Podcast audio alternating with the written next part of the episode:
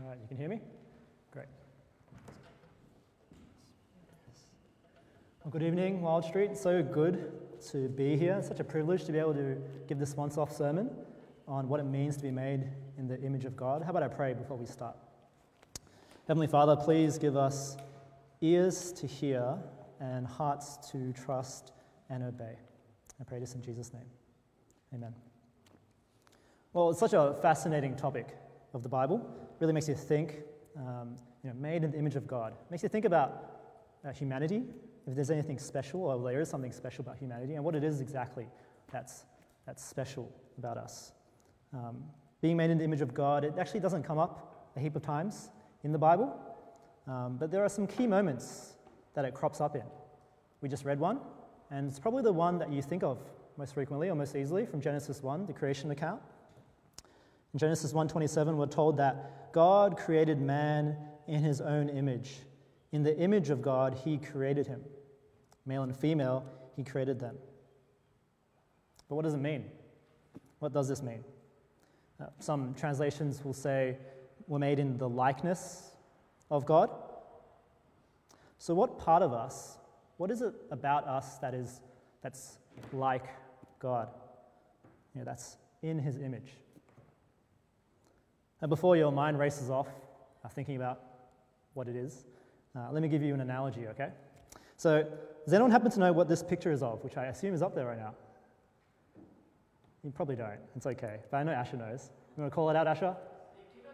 The kilogram. So, this shiny metal cylinder that's being protected inside this double glass bell, uh, it's actually a kilogram. Well, I mean, not a kilogram, the, the kilogram. Because um, have you ever thought about this? How do we how do we know what a kilogram is?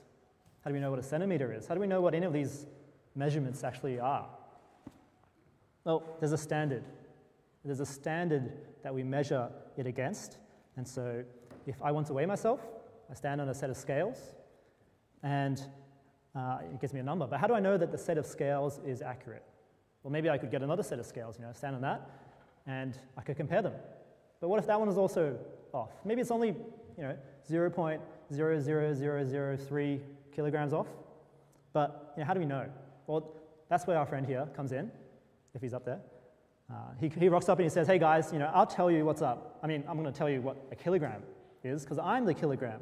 So you put me on a set of scales, and if the scales read 1.000000000, you get the idea, kilograms, then that's an accurate set of scales because I weigh exactly one kilogram. And so our friend here, he's stored away in some vault in Paris somewhere, locked away, and he was made back in 1879 out of uh, platinum iridium, if that means anything to you. Uh, it was basically made to never change. And just in case, they made copies as well. So there's copies all over the world. And then just in case, again, every 50 years or so, they get them out again and they, they weigh them just to make sure that our idea of the kilogram hasn't changed. And so, if anyone wants to know with absolute confidence what the kilogram is, well, they look to this guy. And so, what I'm trying to say is how do we know what it is to be made in the image of God? Well, we look to the image of God. It's clear from the creation account in Genesis that we just read that humankind is made in the image of God. And so we could look to one another.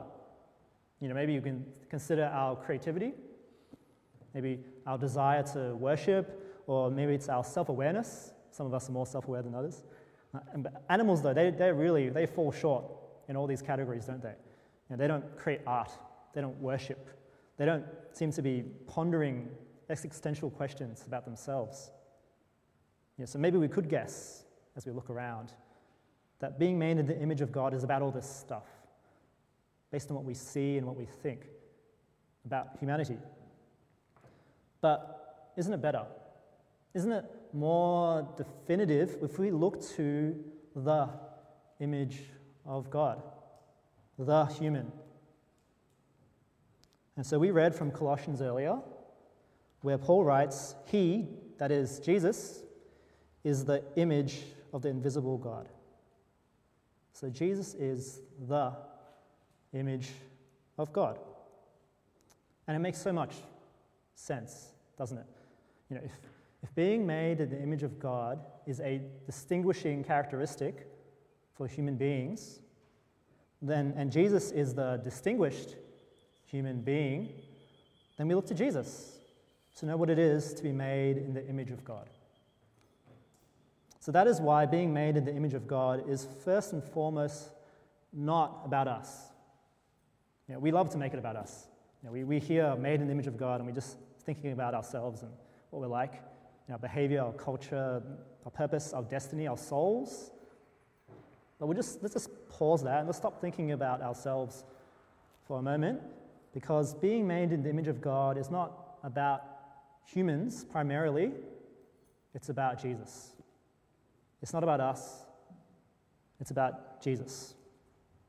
And so, all these things that we've mentioned already you know, art, worship, complex relationships, self reflection we could think about this all day, but they all find crystal clarity in the person of Jesus. And so, I reckon we could summarize what Jesus shows us about being made in God's image in just one sentence. And so, if you're a note taker, I know some of you guys are note takers, take out your favorite pen or pencil. This is the big idea. The image of God brings glory to God. The image of God brings glory to God. It's really simple. You might be disappointed, even. That's not more complicated. But it's really that simple. And so I've got two illustrations to explain, two opposite illustrations, actually. So imagine this firstly. Imagine I'm sitting at home one night. It's a weeknight, 7 p.m., um, just, just relaxing, and the phone rings. And it's Rod. He asked me how I'm going, very caring. Um, sounds worried. Sounds worried though. Don't know why. Um, I just tell him, you know, oh, I'm just at home watching some Bondi Rescue, 7 p.m. and he pauses, right? Um, and he tells me, very seriously, Rod says, I'm wanted by the police. The police are looking for me because they have me on camera breaking into a jewelry store. Did I say that right? Jewelry store and emptying the cabinets. Yeah, I'm shocked. I'm confused. All the appropriate emotions in that circumstance. Yeah, I definitely haven't robbed any stores recently. I can't understand what's going on. Yeah, so I just rush online, I get my computer, and I open up the news, and there I am it's only like CCTV quality, it's a bit fuzzy, right? But it's definitely my face. It's definitely my face on the cameras. It's like some kind of sci fi horror movie about an evil twin. And so, what would you be thinking in that moment if you were me? You know, maybe you're thinking, someone with my face has been caught on camera committing a crime, and the cops are after someone with my face. Maybe draw the curtains or something, you know? You're thinking, that's not me, I didn't do that. You might be thinking about your reputation. You might be thinking, who else has seen this? Maybe like, you know, Rod's seen it, maybe my grandma's seen it, maybe college has seen it, my principal. Misrepresented. You know, you feel like you've been misrepresented by this doppelganger, this clone of yours. So, what would you be thinking at that moment? Well, let's just pause that evil twin story for a second. Let's go to the second illustration. So imagine, um, imagine this time that you know, it's 2020. Imagine that the Olympics, the Tokyo Olympics, are actually on. Okay? And not only are they on, but you're, you're there in Tokyo. You're not in Sydney, you're in Tokyo, and you're in the stands watching the, the Tokyo Olympics. And what are you watching? Well, of course, what else would you be watching? You're watching the finals for fencing kind of Australian are you if you don't like fencing, right? So you're a die-hard fencing fan. You can't wait. The final start, you're on the edge of your seat. You know, they, they do that thing where they put the arm behind their back and they, alley, right? I don't know what they do. They lunge, they parry, and then one final blow, bam, one final poke, it's all over. And then the ref, I think there's a ref, lifts the arm up of the winner, and then the winner lifts the mask off, and it's your face. But wait. So it's your smiling, sweaty face, but you're not shocked this time. You're not confused. Why? Because you're actually sitting in the players' stands. You're actually the coach. And the gold medalist, who looks exactly like you with a big smile on their face, is your son. Or for the ladies, your daughter. So imagine that this time. What would you be feeling this time? Might be proud, excited, over the moon. Because the one with your face, bearing your image, representing your likeness, has done well. You know, whereas the, the jewelry store thief with your face, they've smeared your image, they've misrepresented your likeness. As one bearing your image, they've brought, they've brought shame and disrepute to you. But your beloved child, who's just won gold in fencing at the Olympics, they've brought honor and glory to you. And so, this is what an image does. And this is what an image is for glory. Now, there's two things that you might have noticed from the illustration.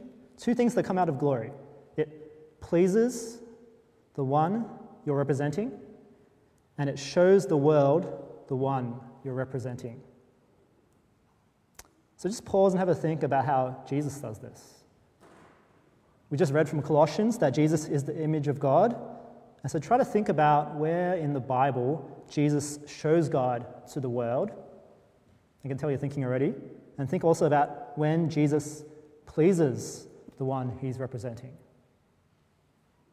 See the gears turning. Have a, just a scan the Bible in your head or in your hands. I'll give you about 20 seconds to do it while I flip to the passage. Okay? So think about what parts of the Bible show Jesus representing God and pleasing him.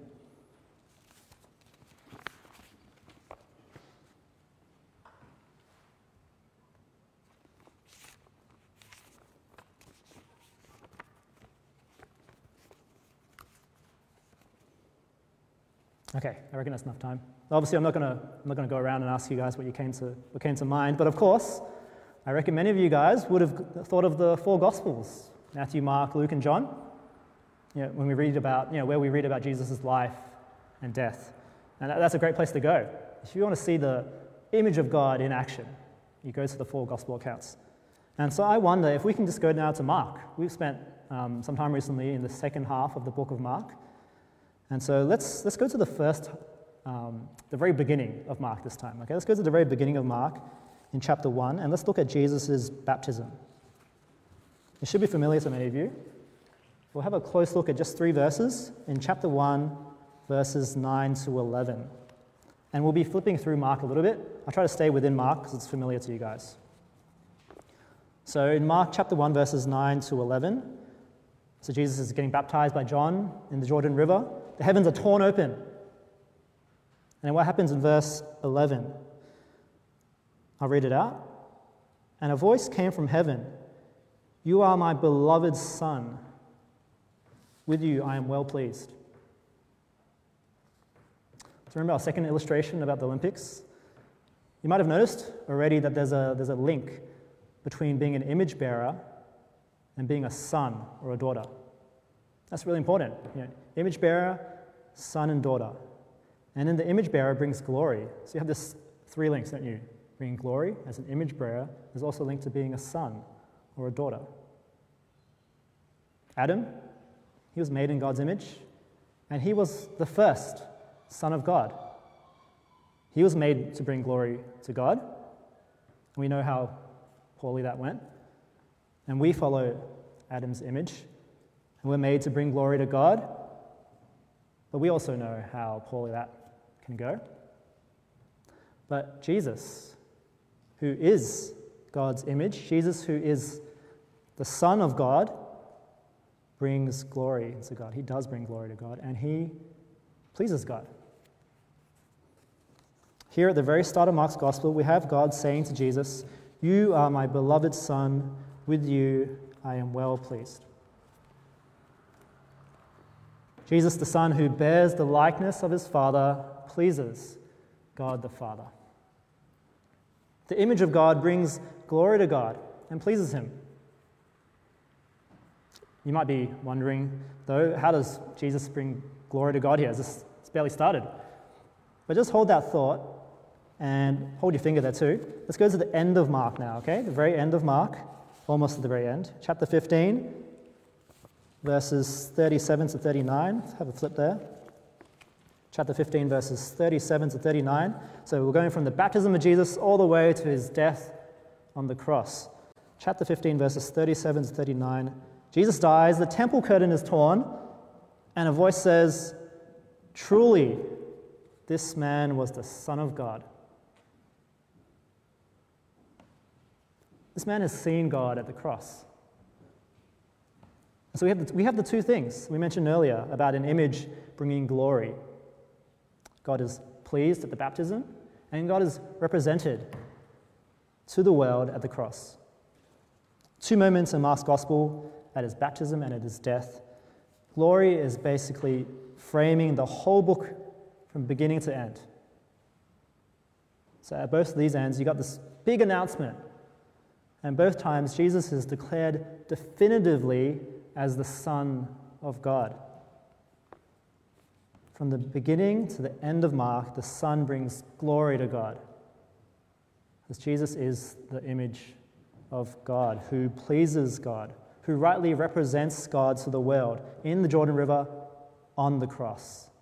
Everything Jesus did brought glory to God, and especially at the cross.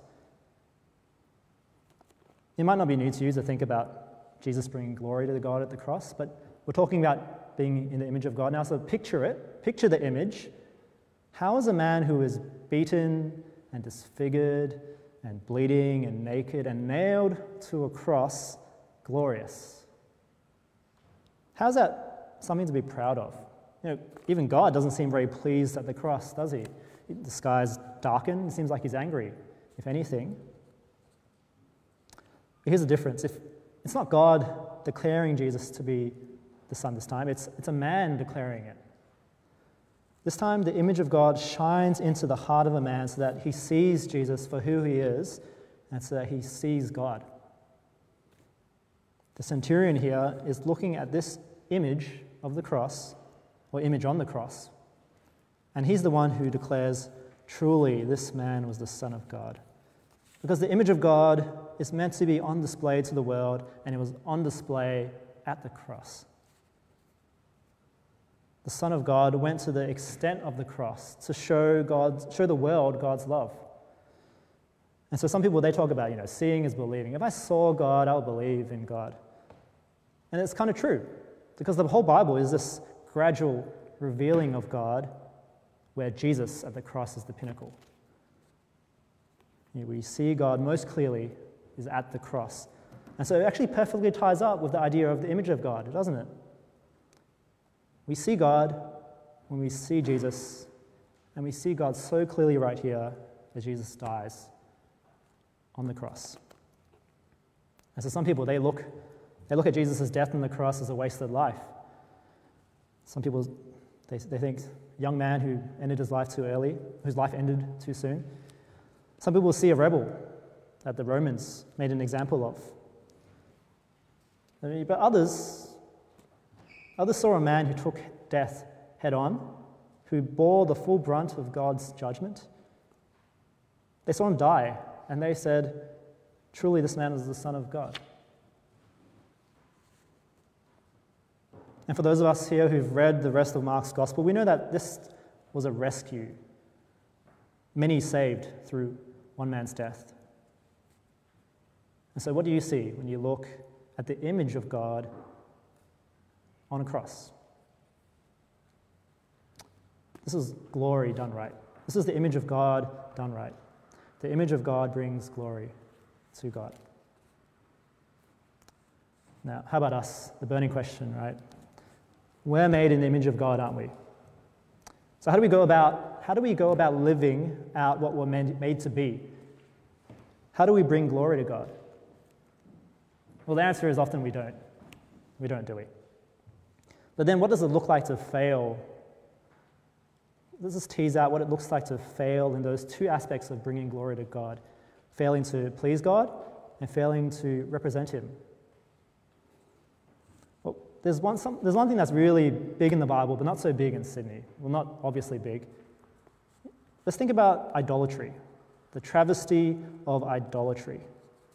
You know, tucked away off the main road in not really my part of Melbourne, but in the inner west of Melbourne along the Maribyrnong River, uh, there's a temple that I visited. It's called the Heavenly Queen Temple, and I think a picture's going to come up.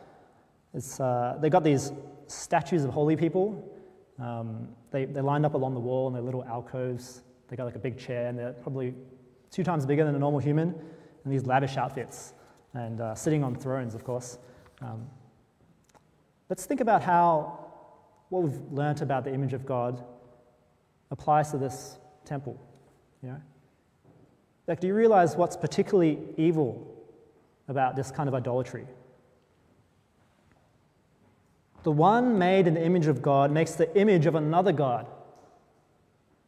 God's image bearer, instead of bringing glory to God, has the audacity to make an image and call that God. It's absolutely twisted. It's the, it's, everything's been upended. As image bearers, we don't, we don't make images because we are the image. And God's image is meant to bring glory to God as his representative, not to bring glory to something else, let alone make an image and wrongly call that a representation of God. And so it's doubly wrong, it's doubly evil. And so the Bible goes on and on and on about idolatry. But it's not just because you know, it's pagan and it's not true and it's a lie and this, these gods don't exist. It's not just that. It's the re- a big reason that God is ma- massively against idolatry is because it completely goes against mankind being made in his image. And that's, that's all very clear for physical statues of false gods, you know. But most of us here, we don't really dabble in that, do we? But there's another kind of idol that is more familiar and more common. So if we go back to where it all began, uh, we read from Genesis a little while ago that we're made in God's image. And so here's my riddle to you. In Genesis, we're told that we're made in God's image. And so then, if we're made in God's image or likeness, what's wrong with the serpent's enticements of Eve that eating the fruit will make them like God. What's wrong with that? I will flip over now. Please turn with me if you have your Bibles. Genesis 3, chapter 5. I'll read it out.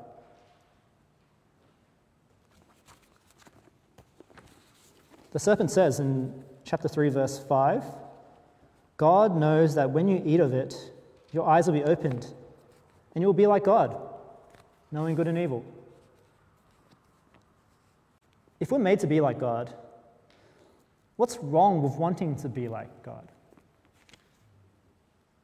It wasn't Jesus the perfect image of God, like his Father? And isn't the image of God meant to bring glory to God as an accurate representation of him? Well, here's, the, here's where we're sick to the core. Eve wanted to be like God without God. She wanted to shove him out of his place, and so did Adam. They knew that. They knew that God said not to eat from that fruit. And so when the serpent says that eating it will make them like God, the serpent is inviting Eve to usurp God. She wants it. And Adam wants it. And we want it. To be like God, but without God. Instead of God's image being on about God, the image is on about themselves. And so we look around and wonder where did all this narcissism come from? Where did all this self centeredness? We read it right here. And we know it right here as well. Because most of us, we don't worship physical statues, you know, stone and image, stone and, stone and metal images of God here in Sydney. But all too often, we just fix our gaze on ourselves you know, when you walk past a window and you check yourself out, we just agonize over your appearance in front of a mirror. These moments are just symptomatic of a heart that wants God out. These moments point to a desire that make, you know, a desire to make ourselves like God without God. Um, there's a really helpful book that you might have heard of or read called um, The Freedom of Self Forgetfulness by Tim Keller. The Freedom of Self Forgetfulness. Uh, and the cover of the book, on the cover is an empty mirror. You might have seen it. The Freedom of Self Forgetfulness. And it's an empty mirror because you know, we're all too often fixated on ourselves, our image, our lives. And the point of the empty mirror is a call to simply stop fixating on self. Well, it's only half the picture. As image bearers, when we look in that mirror, instead of ourselves, in a sense, we should see God.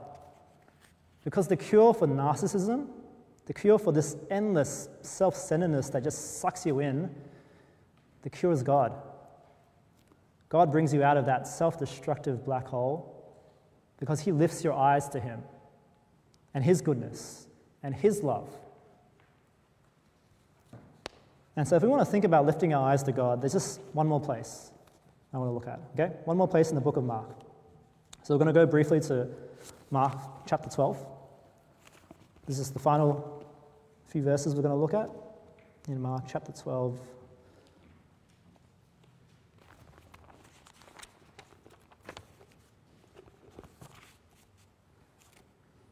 So I'll read it out starting from verse 13, just that one paragraph in Mark chapter 12, verse 13. And they sent to him some of the Pharisees and some of the Herodians to trap him in his talk. And they came and said to him, Teacher, we know that you are true and do not care about anyone's opinion, for you're not swayed by appearances, but truly teach the way of God. Is it lawful to pay taxes to Caesar or not? Should we pay them or should we not? But knowing their hypocrisy, he said to them, Why put me to the test? This is Jesus speaking. Bring me a denarius and let me look at it. And they brought one, and he, Jesus, said to them, Whose likeness and inscription is this? They said to him, Caesar's. Jesus said to them, Render to Caesar the things that are Caesar's, and to God the things that are God's. And they marveled at him. So Jesus holds up a coin. I brought a prop today. Let me get it out. Jesus holds up a coin, just like this, and he asks them, Whose likeness is this? Or literally, whose face is on this coin? They reply, Caesar. We reply, Queen Elizabeth II. The coin, you see, the coin is an image bearer. It belongs to Caesar. And Jesus says his famous words Therefore, render to Caesar the things that are Caesar's, and to God the things that are God's. If you don't use the word render, which many of us don't, give to God what is God's. Give to God what is God's. Glory belongs to God. Praise belongs to God. Worship belongs to God. We, as his image bearers, belong to God. And so, if you're not a Christian today, the call for you is let me get this right not. The call for you, if you're not a Christian, is not to just pull up your socks and be a better image bearer. I'm not asking you to try harder to please God or to be a better representation of God, but simply to give yourself to God. Maybe it's not that simple. But the call is to let go. You want to hold on. You want to but you have to pull your, pull your gaze away from that mirror. You have to pull your gaze away from seeing yourself in that mirror to see the perfect image of God in Jesus. And to find freedom in His image and not your own. Now, if you are a Christian, the call is to keep fixing your eyes on Jesus, the image of the invisible God. Look even more intently at Him Get to know Him even more and more. Because what, a privilege, what a privilege it is to be able to know God, to see God. And as image bearers, show Him to others too, by words and by deeds. Rightly represent Him to others and bring glory to Him. Give to God what is God's. Let's pray. Heavenly Father, thank you for Jesus, who is your image, and thank you for making us in your image. I pray that you help us to really mull this over, to keep wrestling with what it is to be made in your image. I pray that we would have fruitful conversations and that you'll give us your knowledge by your Spirit and you'll defend us from false knowledge of this world. I pray this in Jesus' name and for his sake. Amen.